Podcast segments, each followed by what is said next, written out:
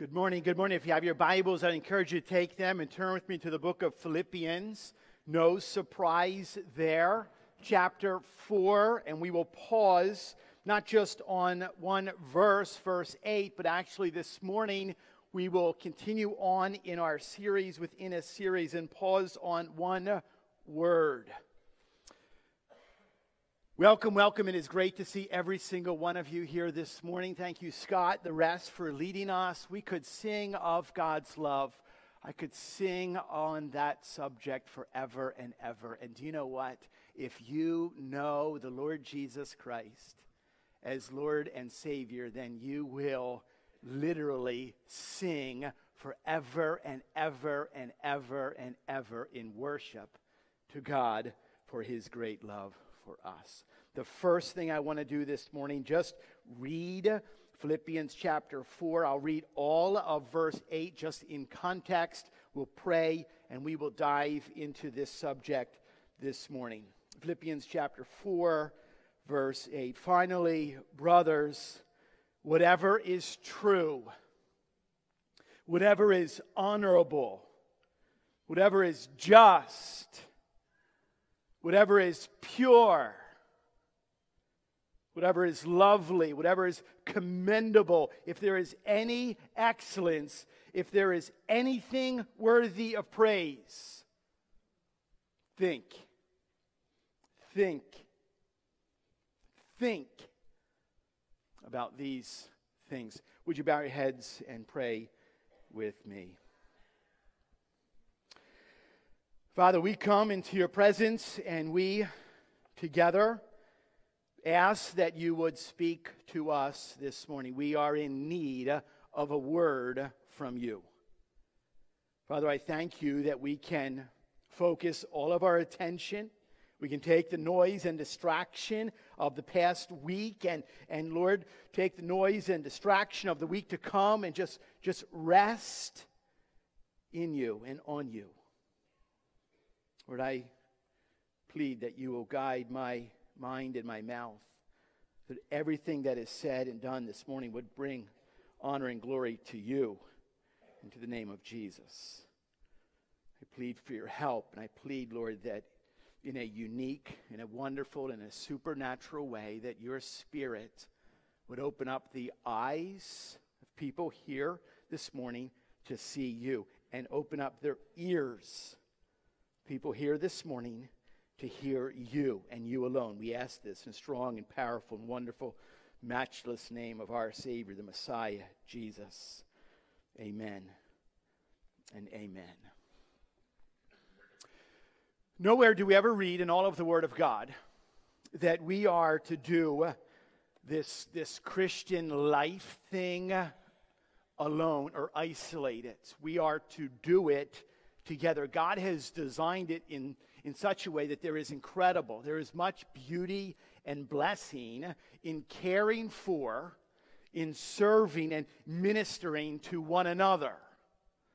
Just this week, I don't know if you know it or not, but just this week in the life of Bigwoods Bible Church, on Monday, many people gathered here to serve dinner to the track and field team from Central Mountain. Just, just to say we love you, and here you go. We, we want to show our love for you. On Tuesday, people gathered here again at church to make meals and send them over to the, to the cast and the crew of the drama production that's going on at the high school. Yesterday, many, many people gathered here to, to greet ones from our community and to serve them and to, to offer them lunch and make them coffee at our baseball and softball hitting clinic. Hear Joe's testimony. All week long, the entire, every day of this week, as a family, personally, we have been greatly encouraged with many phone calls and many, many cards that arrived in the mail and texts comforting our own family in the sudden homegoing of Wendy's dad, Grandpa Henderson. realize just this past week that others in our body lost loved ones. Dave Muthler's dad went home to be with the Lord.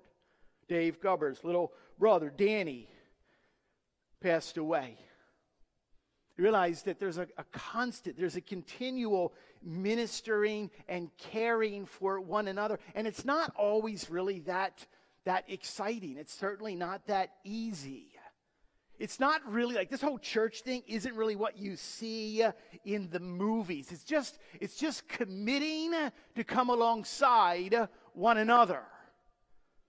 While we were away, we heard, as many of you did, of, of Norm Hale's accident, falling some 25 feet, being airlifted to, to the hospital. And, and at one particular point, he was recovering from surgery. He was intubated with a breathing tube. He's kind of coming in and out of consciousness. He's unable to speak.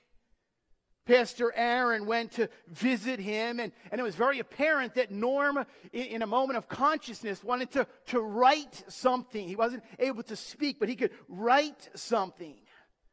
And I'd heard about this, I could just envision, I could just envision this scene. I, I know it, I see what's going on here. Young Pastor Aaron kind of leaning in as this seasoned missionary, this older, wiser man, obviously is going to offer some sage like counsel to him. Keep on, be strong, hold on to the truth. As Norm took what? The pen and he wrote, he wrote this I uh, itch.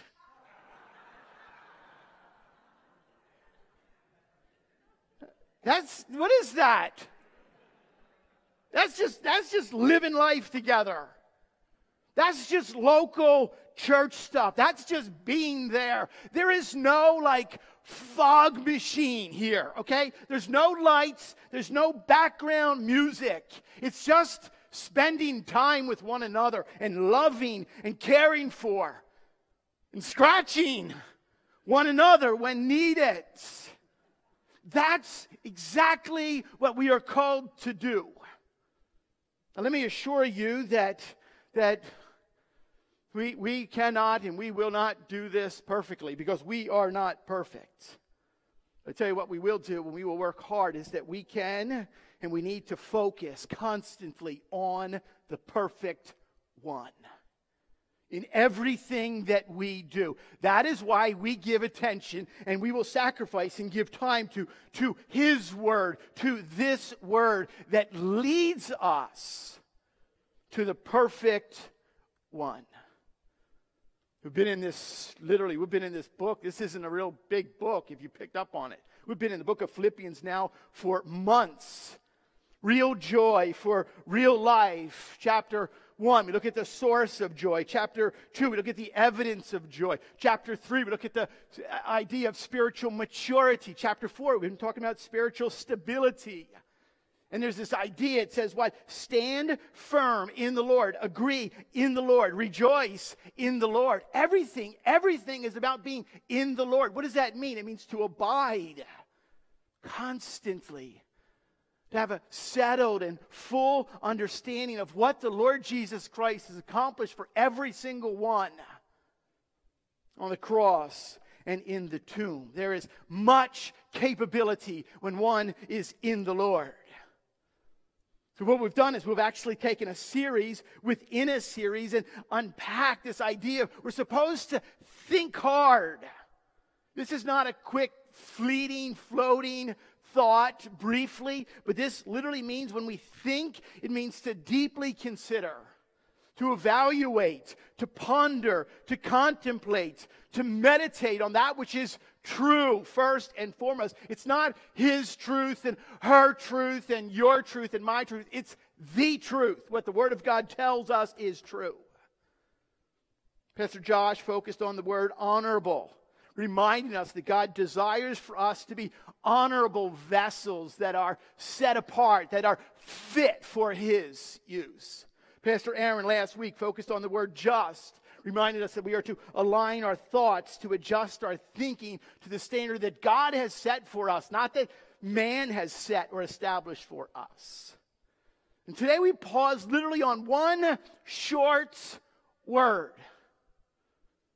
Whatever is pure. The word is hagnos in Greek. It literally means whatever is clean, whatever is unmixed from impurities, whatever is holy. And contemplate and think hard on those things. Now, if we were to take a quick look and a survey around us in our world today, what? Every one of us has a phone that just seems to constantly be buzzing. It just, it just, we just put it down and vibrates and it lights up and grabs our attention. We live in a world where there is a thousand plus TV channels, 10,000 pop up ads that are constantly trying to sell you something, to convince you to buy this and see this and feel this and listen to this and, and, and, and taste this. It's just, it's a total waterfall over us. It's a constant flood. We are soaked with messages and images and advertisements and information and noise and distracting us. I don't, I don't want to be, I don't want to be the, the, the grumpy old man. But I tell you what, a lot of what is grabbing our attention has absolutely no eternal value. Most of what's trying to grab your attention has no eternal significance. It is not holy. I am sick. I do not want to be offered one more advertisement of another diet pill to trim unwanted fat. This isn't going to get any better. Not going to look like Zac Efron. I, ha- I have no one to impress. I have the most beautiful woman in the world. That's all that matters. So, how do we do this? Like, how do we live in this world? It says what? We are to be holy. God says, as I am holy. How do we take this, this flood that's soaking us? How do we do this? How do we think about that which is pure? Two ideas I want to give you this morning. The first one, very simply, is this rethink how you think. That's what we have to really do this morning. I know that's brilliant sounding, but it's true. We have to rethink how you think. The Apostle Paul wrote in Romans chapter 12. In verse 2, he says that we are not to be conformed. The word literally means it, it means don't cling to this world, but be transformed by the renewing of your mind. By renewing the way that you think. I think, it, I think it's pretty safe to say this morning, unless you are a neurosurgeon that is here this morning. And we may have one. I have no idea. I don't think we do. Not taking anything away from you guys. But unless, unless you're someone who really studies, I, I don't think most people are aware of the capability of the brain. They're not aware of the way that we actually think. Realize that your brain is an incredibly complex central organ to the entire nervous system that has been designed by an infinite creator to literally what reflect the glory of himself. And we must we must guard this mind carefully Dr. Paul Reber, professor of psychology at Northwestern University, writes in Scientific American, in response to this question, what is the memory capacity of the human brain for every single one of us here this morning. He writes, although there, there, there, must, there must be a physical limit to how many memories we can store, it is extremely large.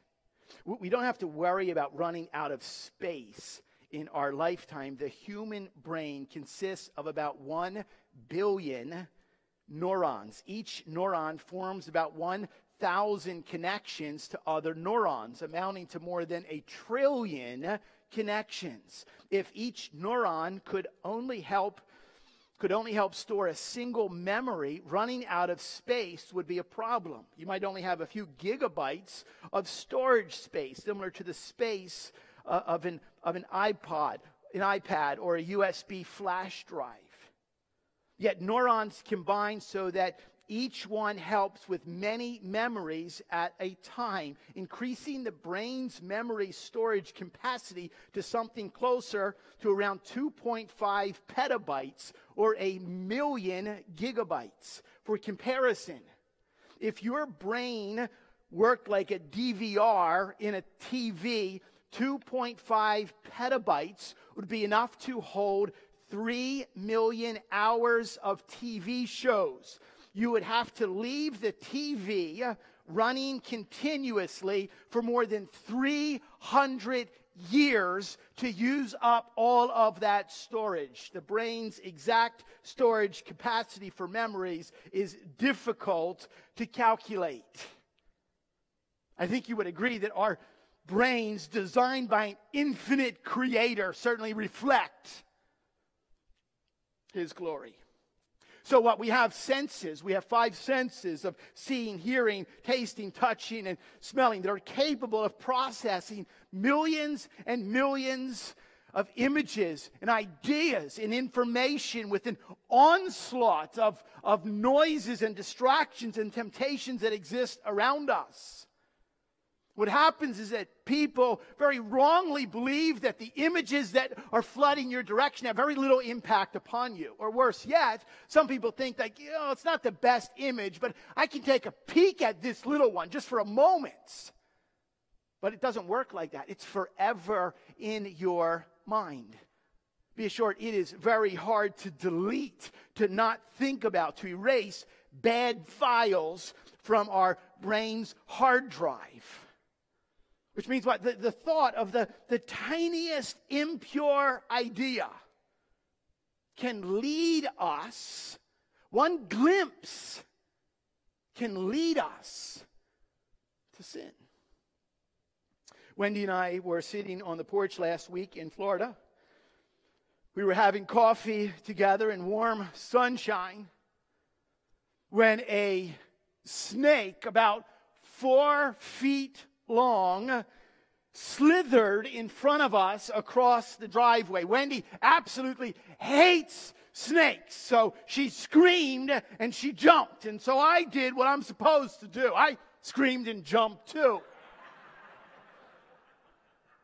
Thankfully, Grandma took the broom. I did give her the broom, okay? Grandma took the broom and chased the snake away.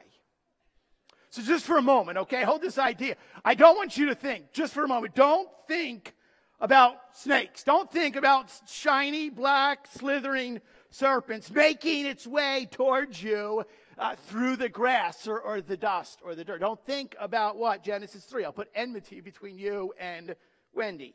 Don't think about that.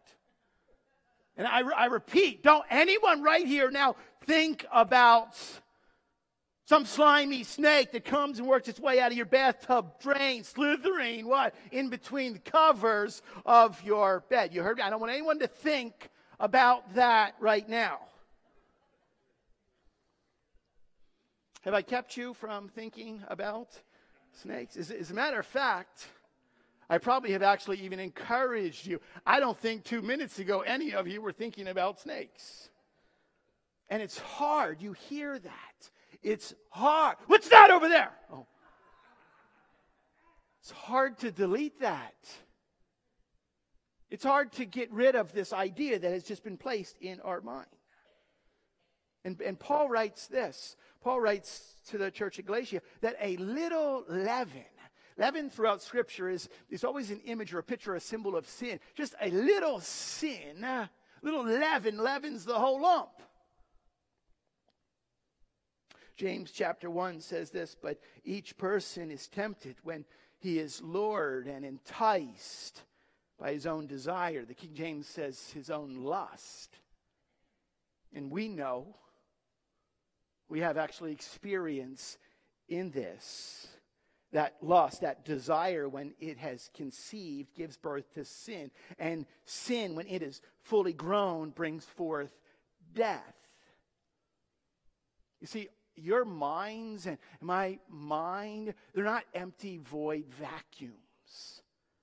Okay, it's not like you may get tired, but it's not like um, I, I love, I love um, the far side. This will date me a little bit. Uh, people my generation know Gary Larson in the far side. And remember the, the students in school and the one student with like the little, little tiny head and he's got his hands up. Mr. Mr. Osborne, can I be excused, please? Because my brain is full. Okay? It, it doesn't, it doesn't work like that. Your, your brain, my brain, it's never really full. We may get tired, exhausted, and we rest, but we have the capacity, what?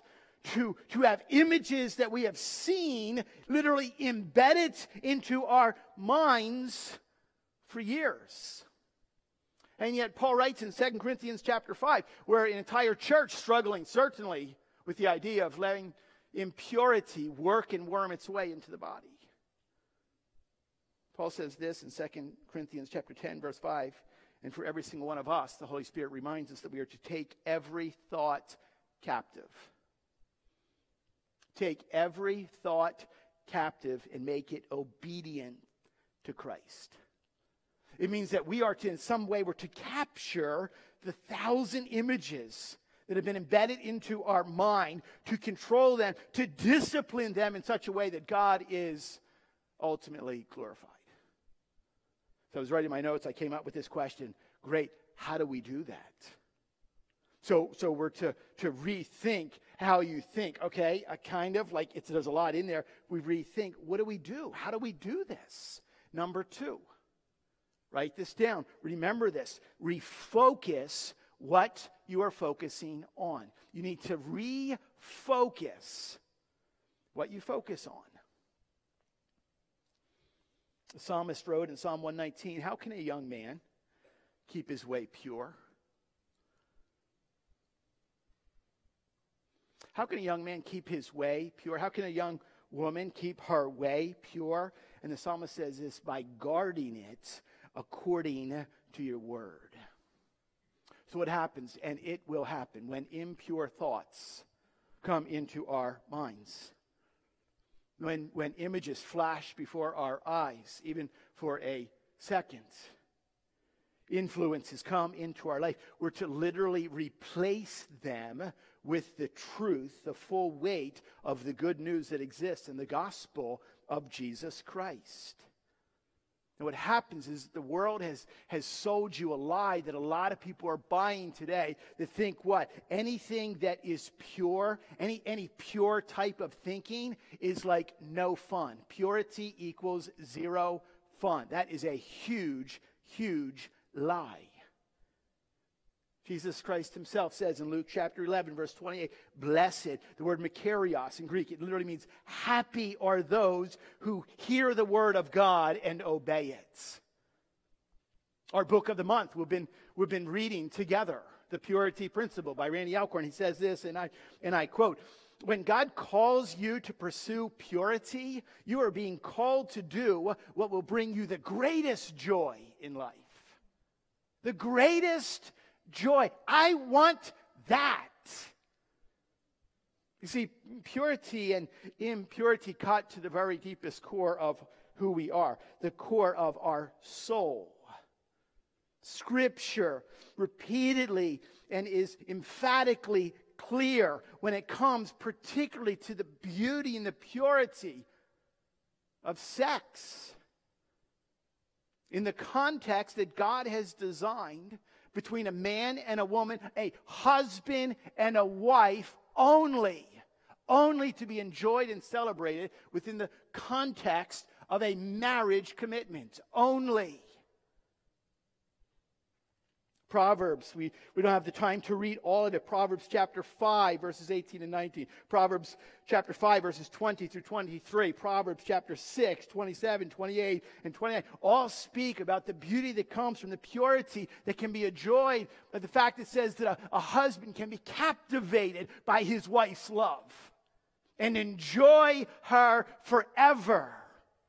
Or the flip side, in, in Proverbs chapter 6, what says, if one chooses to live in impurity and, and sinful desires, in adultery, enjoying what God has gifted to you outside the context of marriage, it literally leads to captivity and ultimately death. Think about that. Purity equals freedom, impurity equals bondage. The choice is yours. Now, to me, I, I would think that's really not that difficult of a choice. Purity is freedom, is joy. I want that. Impurity leads to captivity and, and, and bondage and ultimately death. God's word is very clear that says that what? You, you, may try to hide a particular sin from someone else that you know that you don't want to see in the depths of your heart and soul. It says in God's word that everything is laid bare before him. He sees it all. It, it, used to be what? Simply uh, what? Just, just a magazine that was hidden in a closet somewhere. Today it's far, far more sophisticated than that. And there are all kinds of ways, what? With passwords and, and, and, and hidden files and, and fake apps for, for people to hide things that others can't find. You are not, you are not hiding anything from God. He sees it all. And he knows it all. And purity leads to freedom impurity leads to captivity. It's, in, in a sense, it seems like one is, is a really smart choice and one is really a stupid choice. But yet, at this moment, at, at some level, you are choosing what you are putting in front of your eyes and allowing what? My dad called them the, the eye gates or the ear gates of our minds. 1 Thessalonians chapter 4 says this, this this is the will of God this is what God desires for you and for me. This is the will of God. Your sanctification, your, your being set apart to holiness with purpose. This is the will of God, your sanctification, that you abstain from sexual immorality, that each one of you know how to control his own body in holiness and honor, not in the passion of lust like the Gentiles who do not know God. That's God's will for us, and yet we live in a world uh, that what? A society that has so elevated self. Where what? if, if, you, if you want to do this, then go ahead. No one can tell you what to do. That is so wrong. Live in a society that is literally, it has glorified lust.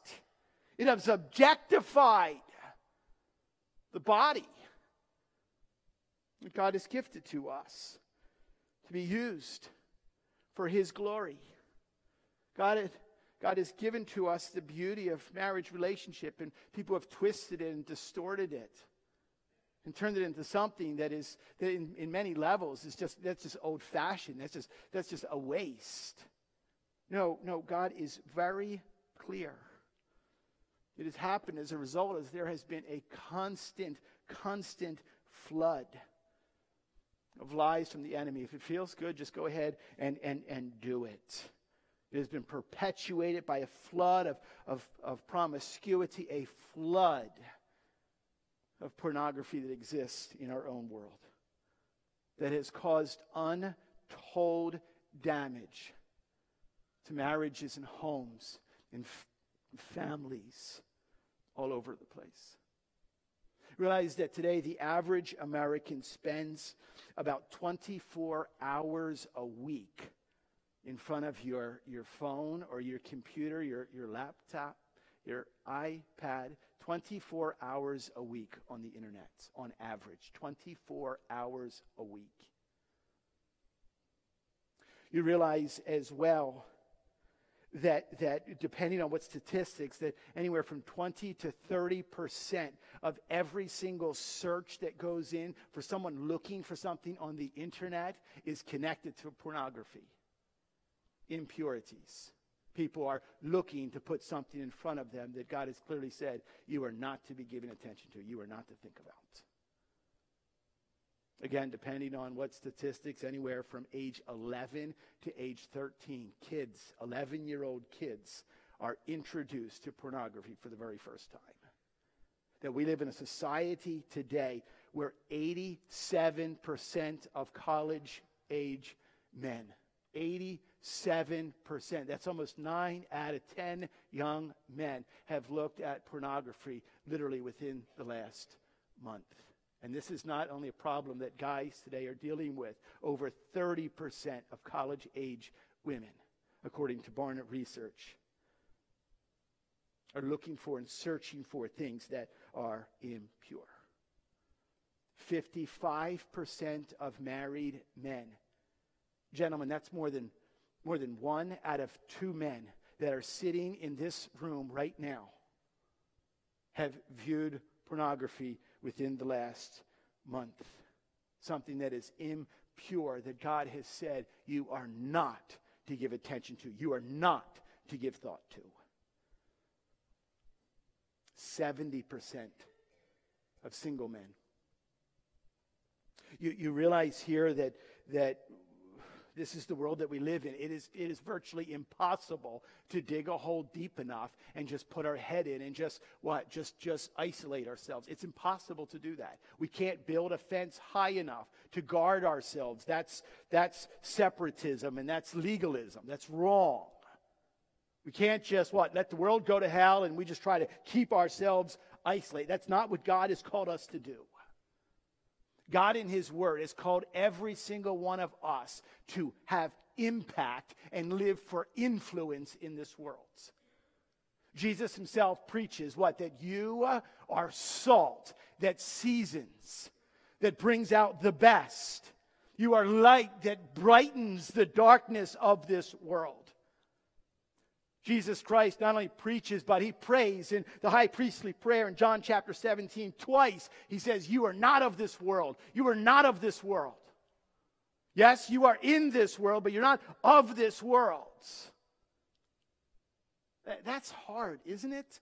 To be, to be in but not of. That's hard. Martin Luther, the great reformer, says you, can, you, you, you can't keep the birds from flying over your head, but you can keep them from making a nest in your hair. That's what I did. I don't, I don't, I don't want, I don't want bondage. I, I don't want to be held captive. And I stand before you, what? A sinner who has struggled in areas, what? Where, where this is, this is intriguing and enticing to me. And I've failed in the past in, in these areas and felt the guilt and the bondage. I don't, I don't want that. As a young man, I'm like any, I'm not young anymore. As a man, I'm no different than any other man.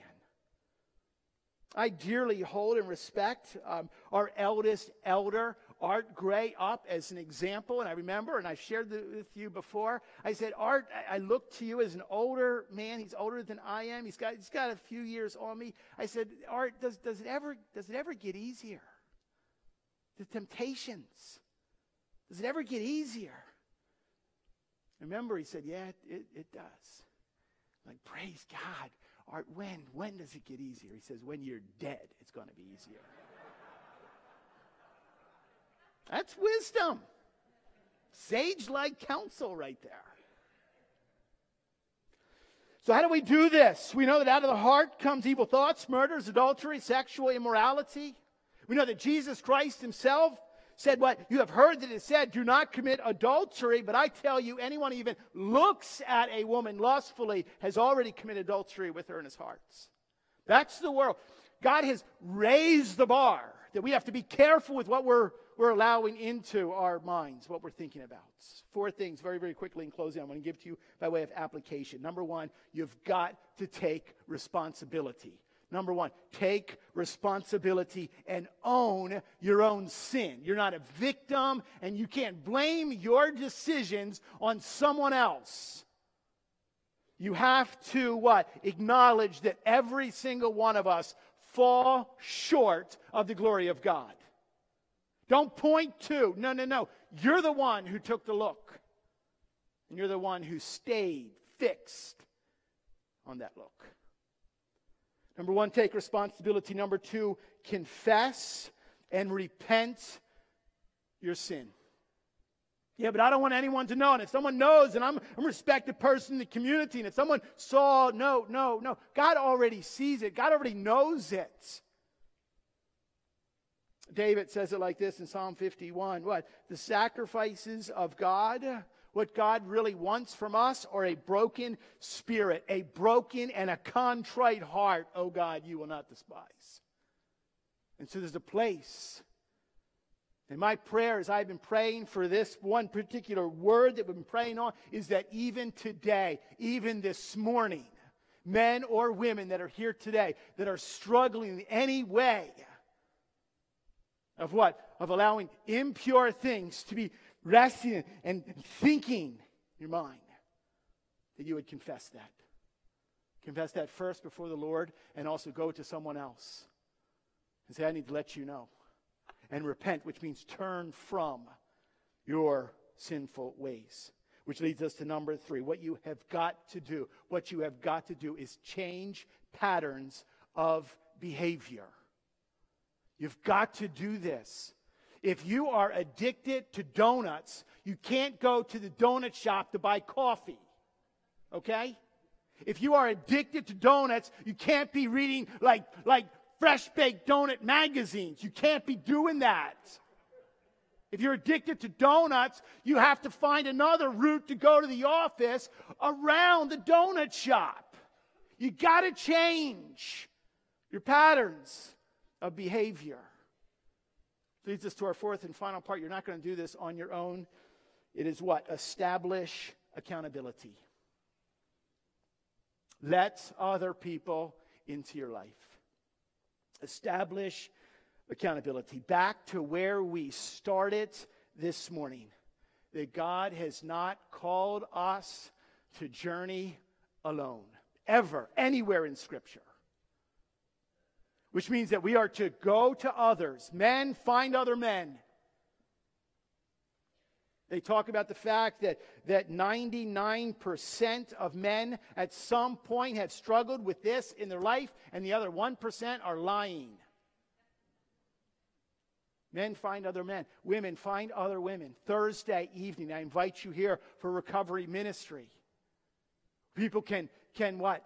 They can allow others to come into their lives. It literally says what in Ecclesiastes? Woe to the one who is alone Woe to the one who is alone when he falls. He has no one else to help him up. So you're not fooling, you're certainly not fooling the Lord. That today, as we pause on this one word, whatever is pure brings freedom, brings joy, brings blessing. Think on those things. You realize that the Lord Jesus Christ saw you and sees you at this very moment, the very depth of your soul. And regardless of what you have ever done, regardless whatever you have looked at, some of you as recently of yesterday, regardless of any sin that any one of us ever committed, the Lord Jesus Christ saw that sin when he suffered on your behalf and took the full weight of his Father's wrath on the cross and died, shedding his blood to pay for your and my grossness in sin. That is love. That is love. And I invite you this morning to accept the love and forgiveness that the Lord Jesus Christ has offered you. Acknowledge the fact that we are all sinners and that we are in desperate need of a Savior. We cannot be in relationship with a holy God as sinful men apart from the work of the Lord Jesus Christ that draws us into loving relationship. That today is the day we follow the Lord in full obedience. There's going to be people up front here as, as we're singing. If you want to pray with someone, you want to talk with someone, I'm going to ask that Craig and Kimber will be up front over here and they can meet you, talk with them. Do not leave this morning without doing the business that God wants you to do. We have people up front here. Make sure that you come up and make sure that you listen to what the Holy Spirit's talking to you, teaching you, and telling you about this morning. Pray. Father, we love you and we thank you for this reminder of how we are to live. God, we plead that we need your help to give clarity of thought and mind and speech in every area, in every way. We confess, Lord, the areas that we fall short, and we ask, Lord, that we would, we would um, open our lives and hearts before you who already see us and know us. That we would confess and repent, and that we would live lives thinking about that which is holy, that which is pure. God, we can't do it our own strength. We can do it only in your strength. We ask that you would work in our hearts. We ask this in the powerful, wonderful name of Jesus. Amen and amen.